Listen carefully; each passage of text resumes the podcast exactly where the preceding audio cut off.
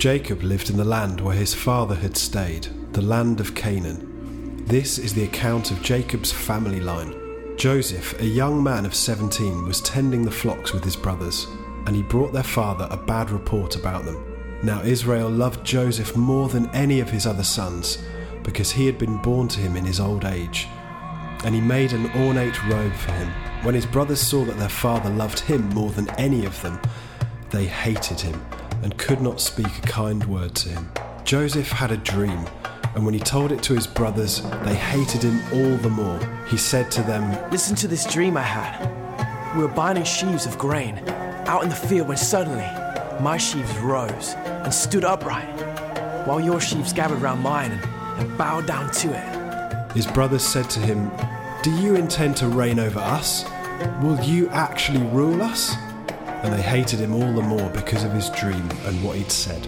Then he had another dream, and he told it to his brothers. Listen, I had another dream, and this time the sun and moon and eleven stars were bowing down to me. When he told his father as well as his brothers, his father rebuked him and said, What is this dream you had? Will your mother and I and your brothers really come and bow down to the ground before you? His brothers were jealous of him, but his father kept the matter in mind.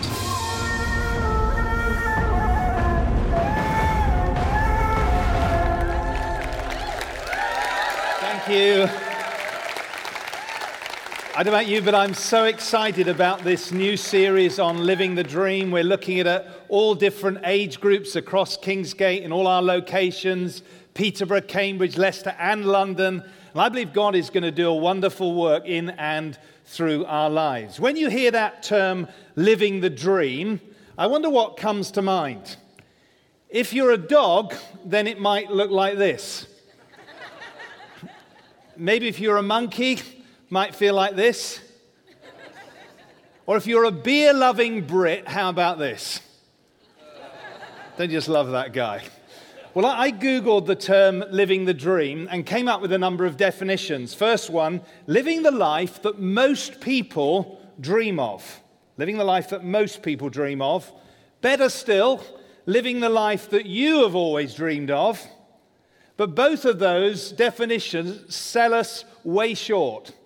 You weren't designed to live the dream that other people have dreamed of. Can I say you weren't even designed to dream the dream that you've dreamed of or live it? Instead, we have all been designed by God to live the purpose that He has always had for us. His purpose trumps our purpose and any other purpose that anyone else can have for us. Living the dream doesn't mean just making stuff up, it means that we live the life that God has always purposed for us. And the way, the best example, or one of the most fantastic examples of that in the whole Bible, is this Old Testament character, Joseph. His story is found in Genesis 37 through Genesis 50. And I want to give you just a very brief overview of the story before we get started. Firstly, Joseph is, is born partly as a result of his mother's prayer. His family moved to Canaan. He becomes his father's favorite, and to mark out that he's dad's favorite, he gives him a special coat. How many like my special coat? Where can you get one? but the family is dysfunctional, partly because of the coat, partly because he's marked out as special. His brothers hate him. And on one occasion, they, they try and kill him. And then Joseph, in the story, he has an incredible double dream from God. It's a promise of, if you like, future greatness. But as a result of that dream, the brothers are even more jealous and they end up selling him into slavery in Egypt. Imagine if you've been sold into slavery by your own brothers. Would you agree that's a pretty bad day in your life?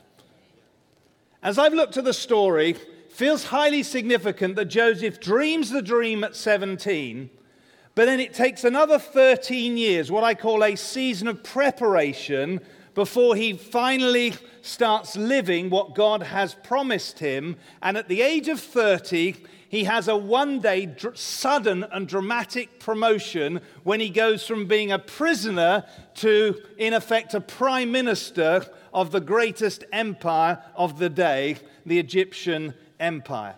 And then what I love about Joseph, he doesn't just get to the top, but for 80 years, say 80 years, for 80 years, he stays at the top, the pinnacle of power, great affluence and great influence, and he manages to stay on track.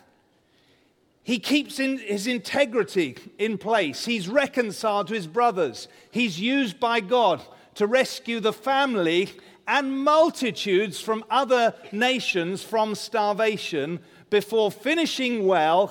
He dies at 110, good old age, and he finishes well and leaves a great legacy for the next generation. And so I, I, love Joseph because Joseph is a good news story. It finishes well and it's a great inspiration to every single one of us. And I believe that what God wants to do is He wants to speak to us, not so much that we track every detail of Joseph's life and apply it to our lives, but we look at principles from the story and say, how do these principles apply to our life and to our life journey? You see, it may be that you're here today and you're a young person, you're still trying to figure out God's purpose for your life. Maybe you're like me, more at midlife, or maybe you're a bit older and you sense you maybe are coming to a transition time in your life and you want to hear God for the next season. Joseph has got something to, to teach you.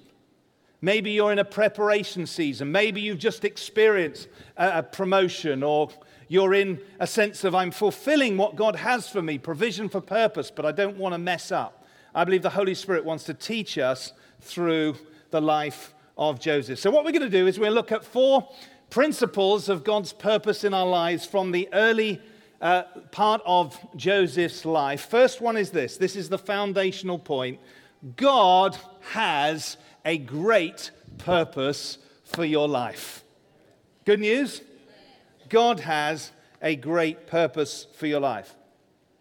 God's purpose for your life far exceeds any dream that anyone else can come up with, any dream that you might make up for your life. God's purpose for your life is the only plan that you want to follow. It really, really is. And it's a purpose, it's a plan that didn't just happen when you became a Christian, it's something that God planned for you right back to the beginning of time. In Joseph's case, we can see the purpose of God actually working in the very circumstances of his birth. Rachel, who was um, Jacob's second wife, was barren, she prays, and it says this in Genesis 30 God remembered Rachel, he listened to her, and enabled her to conceive. She became pregnant and gave birth to a son. She named him Joseph. And so um, the story begins to kick into action. Now, I don't know about you, but I can't really say that my birth was the direct result of prayer. But that doesn't mean that God didn't have a purpose for my life that predated my birth, and it's the same with you. In fact, you may actually look at your life and say, Do you know, I think my life was a bit of an accident. I was unplanned for. You may have even been, quote, unwanted. But can I declare, in God's mind and in God's heart, you are not an accident. You are not unwanted. You have a plan and a purpose that comes from the heart of your Father God. And it's a plan that even predated your birth. You say, How can I know that? That sounds like good news. Is it true? Yes, it is true, because in Ephesians chapter 1, verse 4 to 5, in the message translation, it says this Long before He, God the Father, laid down earth's foundations, He had us in mind. God had you in mind. And He says He had settled on us as the focus of His love to be made holy by his love, long, long ago, he decided to adopt us into his family through Jesus Christ. Wow, isn't that amazing? That God has an eternal purpose for your life, And at the center of that purpose, the center of that will, God designed for you to come and know Him, to have your sins forgiven, to be born again, to become a child, a son or a daughter of the living God, to receive His Spirit, and that you might have an eternal love relationship with Him. That's at the very heart of your purpose. And if you're here and you're still checking Christianity out, I want to tell you, God wants to draw you to Himself and reveal Himself to you as, his, as a wonderful heavenly Father. That's the foundational purpose for every single one of us. He wants us to become Christians. But the second purpose is this when you get born again, you begin to realize that God has a specific assignment for you in this life. How many of you are looking forward to heaven? Or heaven on earth? Yeah, I am too.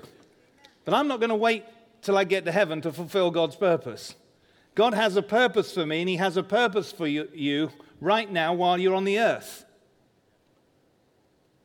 And we know that because if we read on in Ephesians chapter 2, verse 10, it says, For we are God's workmanship, created in Christ Jesus to do good works, which God prepared in advance for us to do. That word workmanship, another translation is masterpiece. Can I say this over your life?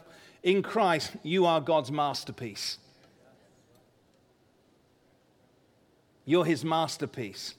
And God has not only brought you to himself that you might know him and be born again into his family, but God has a spe- specific purpose, specific things for you to do that He prepared in advance for those things to take place. And in Joseph's case, obviously, God has a great plan for Joseph's life. It was ultimately to be second in charge of this great empire.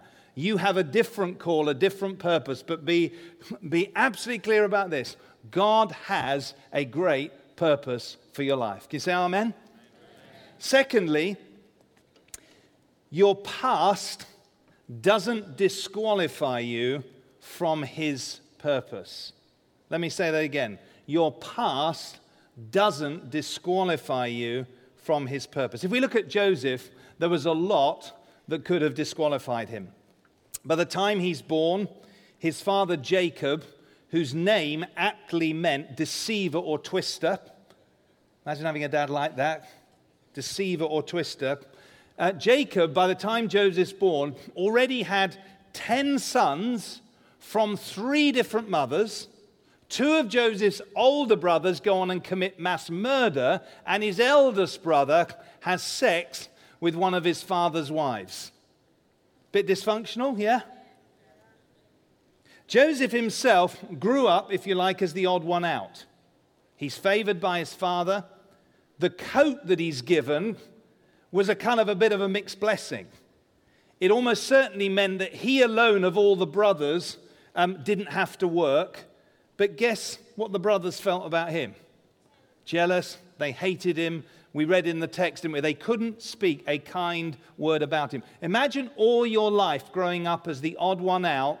Your, the, the rest of your brothers hate you, how many know that children and young people can be particularly cruel with people they don't like? So we can only imagine some of what must have been going on in Joseph's life under that kind of rejection um, from his jealous brothers. Joseph's mother dies at the age of 12. And so here we have Joseph. He's a spoilt child. He's in a dysfunctional family. He's got a dad who's called Twister, and I reckon if he'd lived today, social services would have been on his and their case big time. And I say all that to say this in spite of all of that, Joseph doesn't allow his past to disqualify him from God's purpose over his life. The purpose of God was stronger and greater than what had happened in Joseph's past. And guess what? It's the same for you and me. No matter what's happened in our past, if we will allow the Lord to do his work and to receive his grace, his purpose is greater than our past. And we mustn't disqualify ourselves in any way from fulfilling his purposes. You can be qualified to live the dream. You see, sometimes I think we think, well, you know, I've got to be perfect to live the dream. If God was waiting for perfect people with a perfect past, guess what? He'd be waiting a long time. He certainly wouldn't have picked me. How about you? And God loves to take us, doesn't He? With all our flaws, faults, failures, fears. He doesn't leave us that way. But we experience something even greater than Joseph did because we now live post the cross of Jesus Christ. He brings us to himself, and then we see in Ephesians chapter 1, verse 7 because of the sacrifice of Jesus the Messiah, we're a free people, free of penalties and punishments chalked up by our misdeeds, and not just barely free either, abundantly free. God comes and He wipes the slate clean. He comes to deal with our past, both our own wrongdoing, and also He begins, when we get born again, to start breaking the curse and the influence of stuff that's been done to us. And so, first, let me say, whatever you've done in your past, Jesus Christ has come to set you free. He's come to wipe the slate clean. He's come to give you a new beginning. And then what you and I need to do is we need to partner with the Holy Spirit who's come to live on the inside of us so that we actually, in experience, begin to live in our mind, will, and emotions actually free from all effects of our past. Amen? How many don't just want to be positionally free, you want to be experientially free too? So we are forgiven, we are justified, we've been made free in the sight of God, and He wants that freedom to work through every part of our lives. That's why in, in, in Kingsgate we're committed to the ongoing ministry of holiness and deliverance, why we run courses like, uh, like Beta and Celebrate Recovery, why we have ministry teams. It's why, one of the reasons we have life groups, because we know that sometimes, you know, we, we've all got blind spots, haven't we? We need others to help us lovingly by the Spirit and the Word come and set us free. So, my prayer for every single one of us that not one of us will count ourselves out of God's purposes because of what's happened in our, in our past. Why don't you say right now in your own heart, Lord, count me in. I count myself in. I count myself in. And then let's allow the Holy Spirit to do a deeper work of freeing us from all hindrances from our past. So that's the first thing. God has a great purpose for your life. Come on. Second, your past doesn't disqualify you from God's purpose. And then number three, God will reveal what He's purposed for you. God will reveal what He's purposed for you. There's a line in a song from the musical Joseph's Technicolor Dreamcoat. Ever seen or heard? Joseph's Technicolor Dreamcoat. Anyway, one of the lines in one of the songs is this Any dream will do. Well, it's something like that anyway. Somebody said, I didn't recognize that. Well, Any dream will do is the line in the song. It's kind of a catchy refrain. We could all sing it, and let's not all sing it, but we could all sing it. Can I say catchy line? But it's rubbish. Any dream won't do. The only dream, the only vision, the only revelation that you and I want in our lives is dreams that God has given us, visions that He gives to us, revelations that come from Him. Because we're not called to dream our dreams and try and live them. We're not called to follow what other people's expectations in our lives. The only thing we want is what comes from God. If we look at the, the account that we heard earlier on in our, in our dramatized reading, at the time when Joseph receives the dream, it's not totally obvious that it comes from God. The text doesn't say in Genesis 37, and God said. It just said Joseph had two dreams.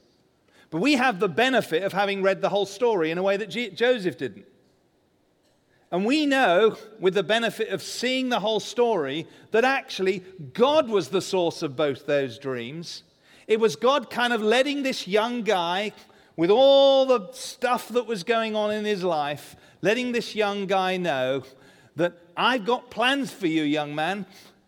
I've got a purpose and a future for you. And that's something of what vision and revelation and dreams do, doesn't it? It can take us out of where we are and give us fresh hope for the future.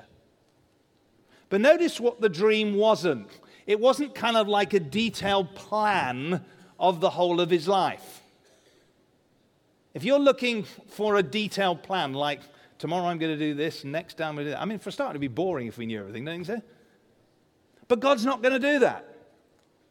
Now, God does speak specifically to us, but when it comes to um, kind of, if you like, our life purpose, I think very often God speaks like he does to Joseph. For Joseph, it was just a, basically a picture I'm going to do something great, and it somehow involves being elevated above your family. Many of you have heard um, our story when Karen and I first came to Peterborough to start what has become Kingsgate. There's the beginning of a stirring, of a dream, a vision for a large strategic breakthrough church. We didn't really know what it was going to look like. And then I received this prophetic word from somebody, and you've heard it before, I'm sure, if you've been part of Kingsgate. The word was simply God says, Think big, or you'll limit me. How many think that's pretty headline stuff? It's big picture word. It was God confirming that He was going to do something. And faith arose in our hearts. Like all this dreaming, it wasn't just us. God was saying, No, I want you to think big. I want you to believe way ahead of time that I'm going to do something. Now, we didn't know all the amazing people that God would add in. We didn't know that God would give us land and a building. We didn't know about other cities and and, and, and, wider connections. We didn't know any of that, but at the start, we had to start walking in the light of what God told us. And then over the years, God has confirmed it, He's added to it. We've had other words. Aren't you glad that God doesn't just speak at the beginning of our journey? He's still speaking to us today. But some of you may be saying, well, you know, you talked about Joseph. He, he's a, you know, in effect, he's like prime minister. Well, of course, God needs to speak to him. And you, you know, you're a church leader. If God's not speaking to church leaders these days, we're all in trouble. But what about me? Well, the great news is we're not in Old Testament times where God did speak to a few. We're in New Testament times after the day of Pentecost when the Holy Spirit is being poured out and we're living in the good of the promise of Joel that Peter quotes on the day of Pentecost, Acts 2:17, where God says, I will pour out my spirit on all people. Count yourself in. Count yourself in. He says, I will pour out my spirit on all people. Your sons and daughters will prophesy. Your young men will see visions. Your old men will dream dreams. Don't get caught up on the categories. The point is, he's actually saying, all people, young and old, every type of person God wants to speak to. Now, He may speak to you in a literal night dream like He did to Joseph. Although, can I say, every dream you get is not from God? Can I just help someone right there? In fact, I think many of the dreams we get, probably most of them, are just our own dreams. But then God also will speak through visions. They're not in the night, they're in the day. And the vision you know, maybe literally like a picture or an overall, you sense God speaking to you, and you, you, know in your heart there's a sense of, this is what God is calling me to. This is what I'm to do in the next season of my life. How many of you had God speak to you as you just reading the Bible?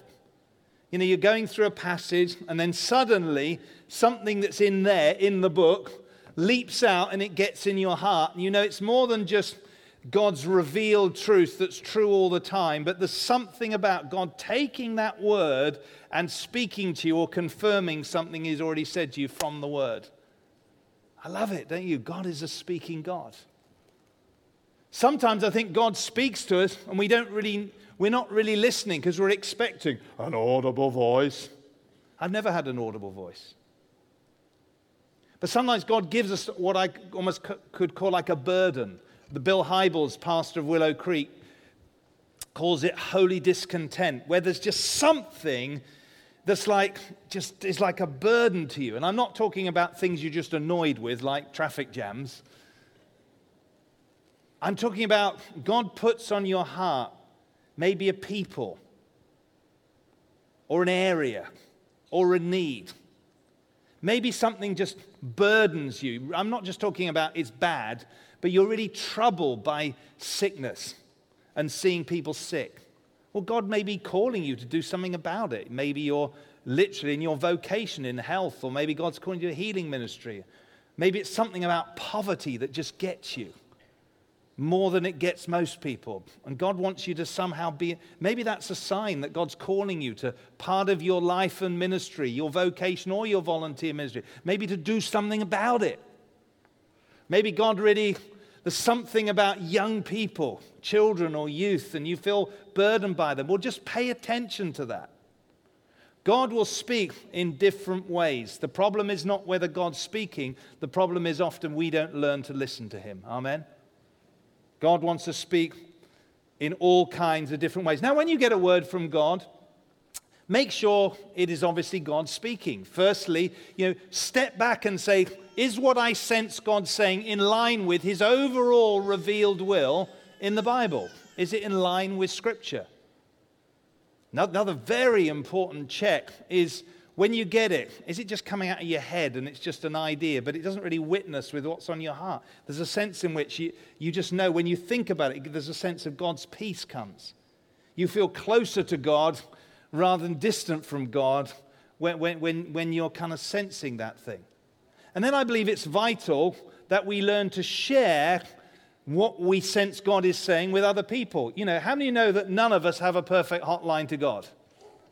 You may think you have, but can I tell you, you have not got a perfect hotline to God. The only person who ever did who lived was Jesus.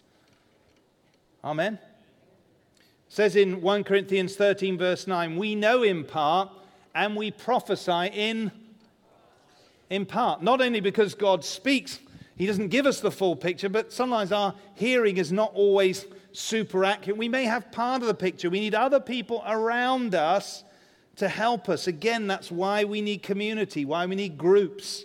And I know that one of the main emphases of this week in groups, as you kind of look at how to apply the material, is this whole thing about hearing God together.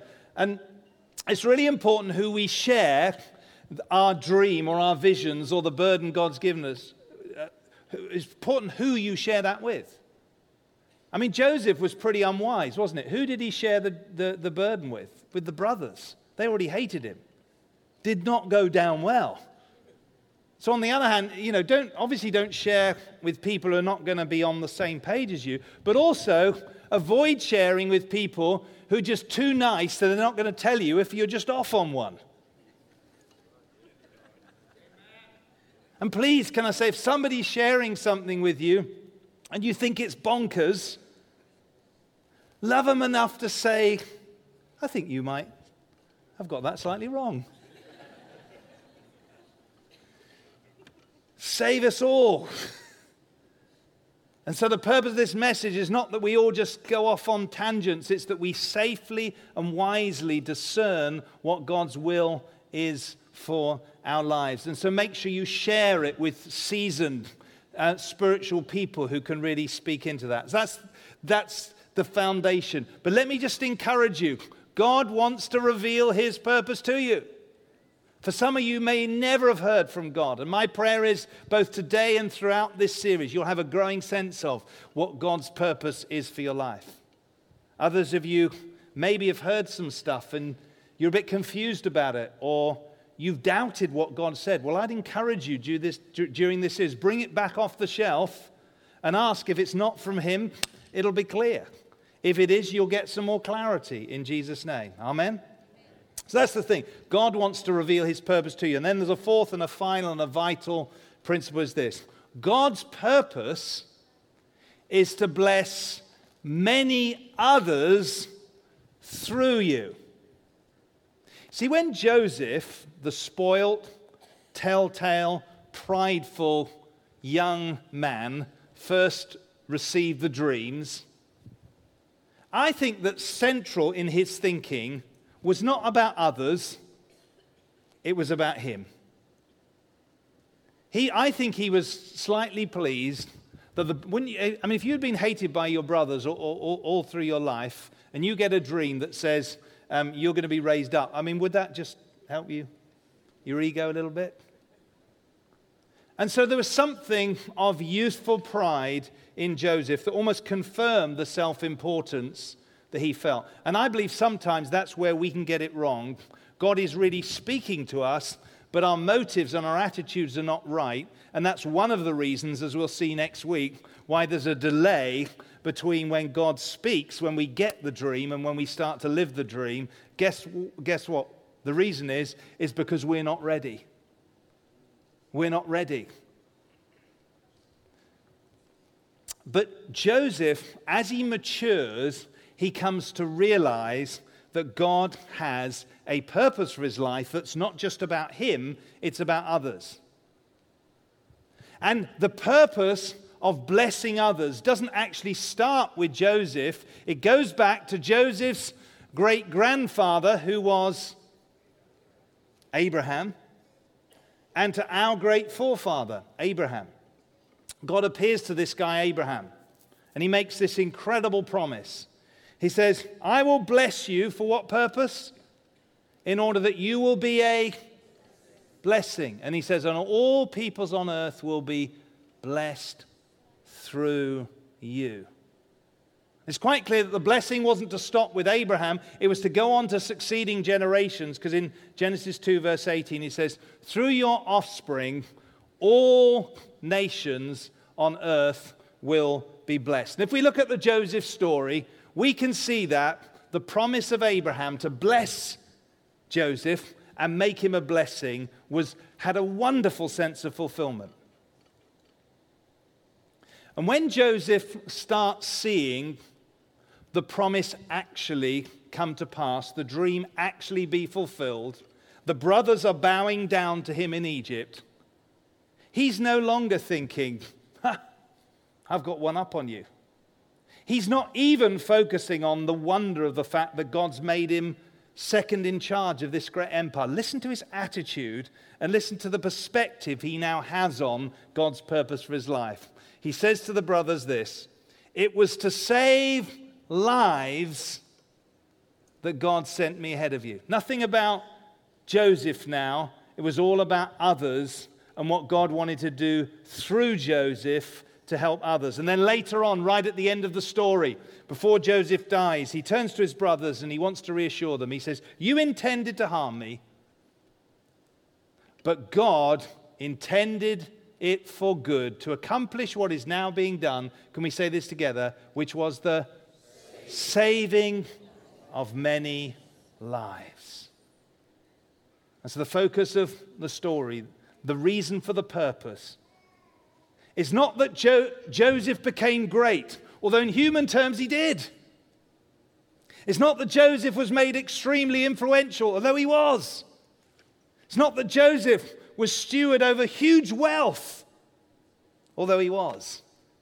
All of this was God's purpose and God's plan that others might be blessed through him, and specifically that multitudes, including his own family, might be saved from starvation. Can I say, God wants to do the same with us?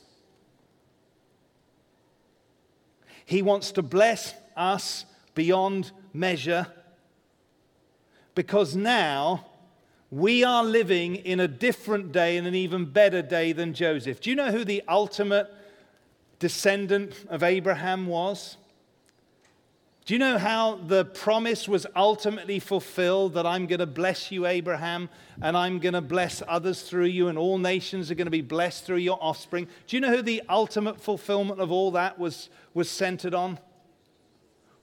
One like Joseph, but one far greater than Joseph. He has no rival, he has no equal. Jesus Christ. He's the Savior of the world. All nations, all peoples will be blessed through him.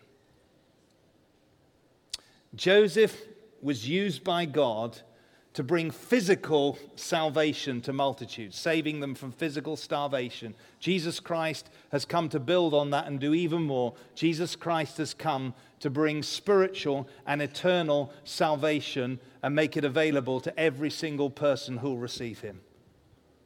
And we now are in Christ. We benefit from his salvation ourselves. And then he says, I've got an assignment for you. I'm going to send you in and work amongst sick people. I'm going to send you in and work amongst the poor. I'm going to send you in and work amongst your family. I'm going to send you in to work amongst your neighborhood. And I'm going to cause you to be blessed. And I want to pour out my blessing and my spirit upon you. But I want to do it in order that many other lives might be blessed through you. Amen? That's the purpose. That's the reason for the blessing. And so as I think about the potential of what God wants to happen in our lives. Imagine with me if every single one of us, everyone throughout this season, throughout this series, took a massive leap forward in understanding and beginning to live out your purpose in Christ. It'll look different for you, to the person next to you. Imagine how many more lives could be blessed if we all rose up and, and, and, and just got a hold of God's purpose for our lives. But then imagine how many ministries might be birthed, how many multitudes of young people might be blessed and reached for Christ, how much injustice might be overturned, how many sick people might be healed. Amen. And then imagine if we didn't just do it on our own. Joseph had to do it on his own. But we recognize that God is not just in our days into anointing individuals. He is into anointing individuals, but He's placed those individuals together into His family, into His church, and his body. And we all said we're all going to bring our different vocations and skills and resources and anointings together. And we're going to hear the call of God. We're going to rise up to the purpose of God. And we are going to together uh, become the Joseph company that I believe God destined for us before the beginning of time. That's why Kingsgate exists to be blessed and to be a blessing to many people in all our cities and to the nations in Jesus' name. Amen. Let's pray together. Will you just lift your hands out to the Lord? Father, I want to thank you for your plans and your purposes for each and every one of us. Thank you, Lord. It's a great plan and a great purpose, even precedes our birth. Thank you, Lord, that our past doesn't disqualify us from fulfilling your purpose for our lives. Thank you, Lord, that you want to reveal in this time and this season more of your plans and purposes for us. And Lord, we just remind ourselves that the purpose is that many lives might be blessed through us. So speak to us, help us, change us, encourage us, set us free. In Jesus' name, amen.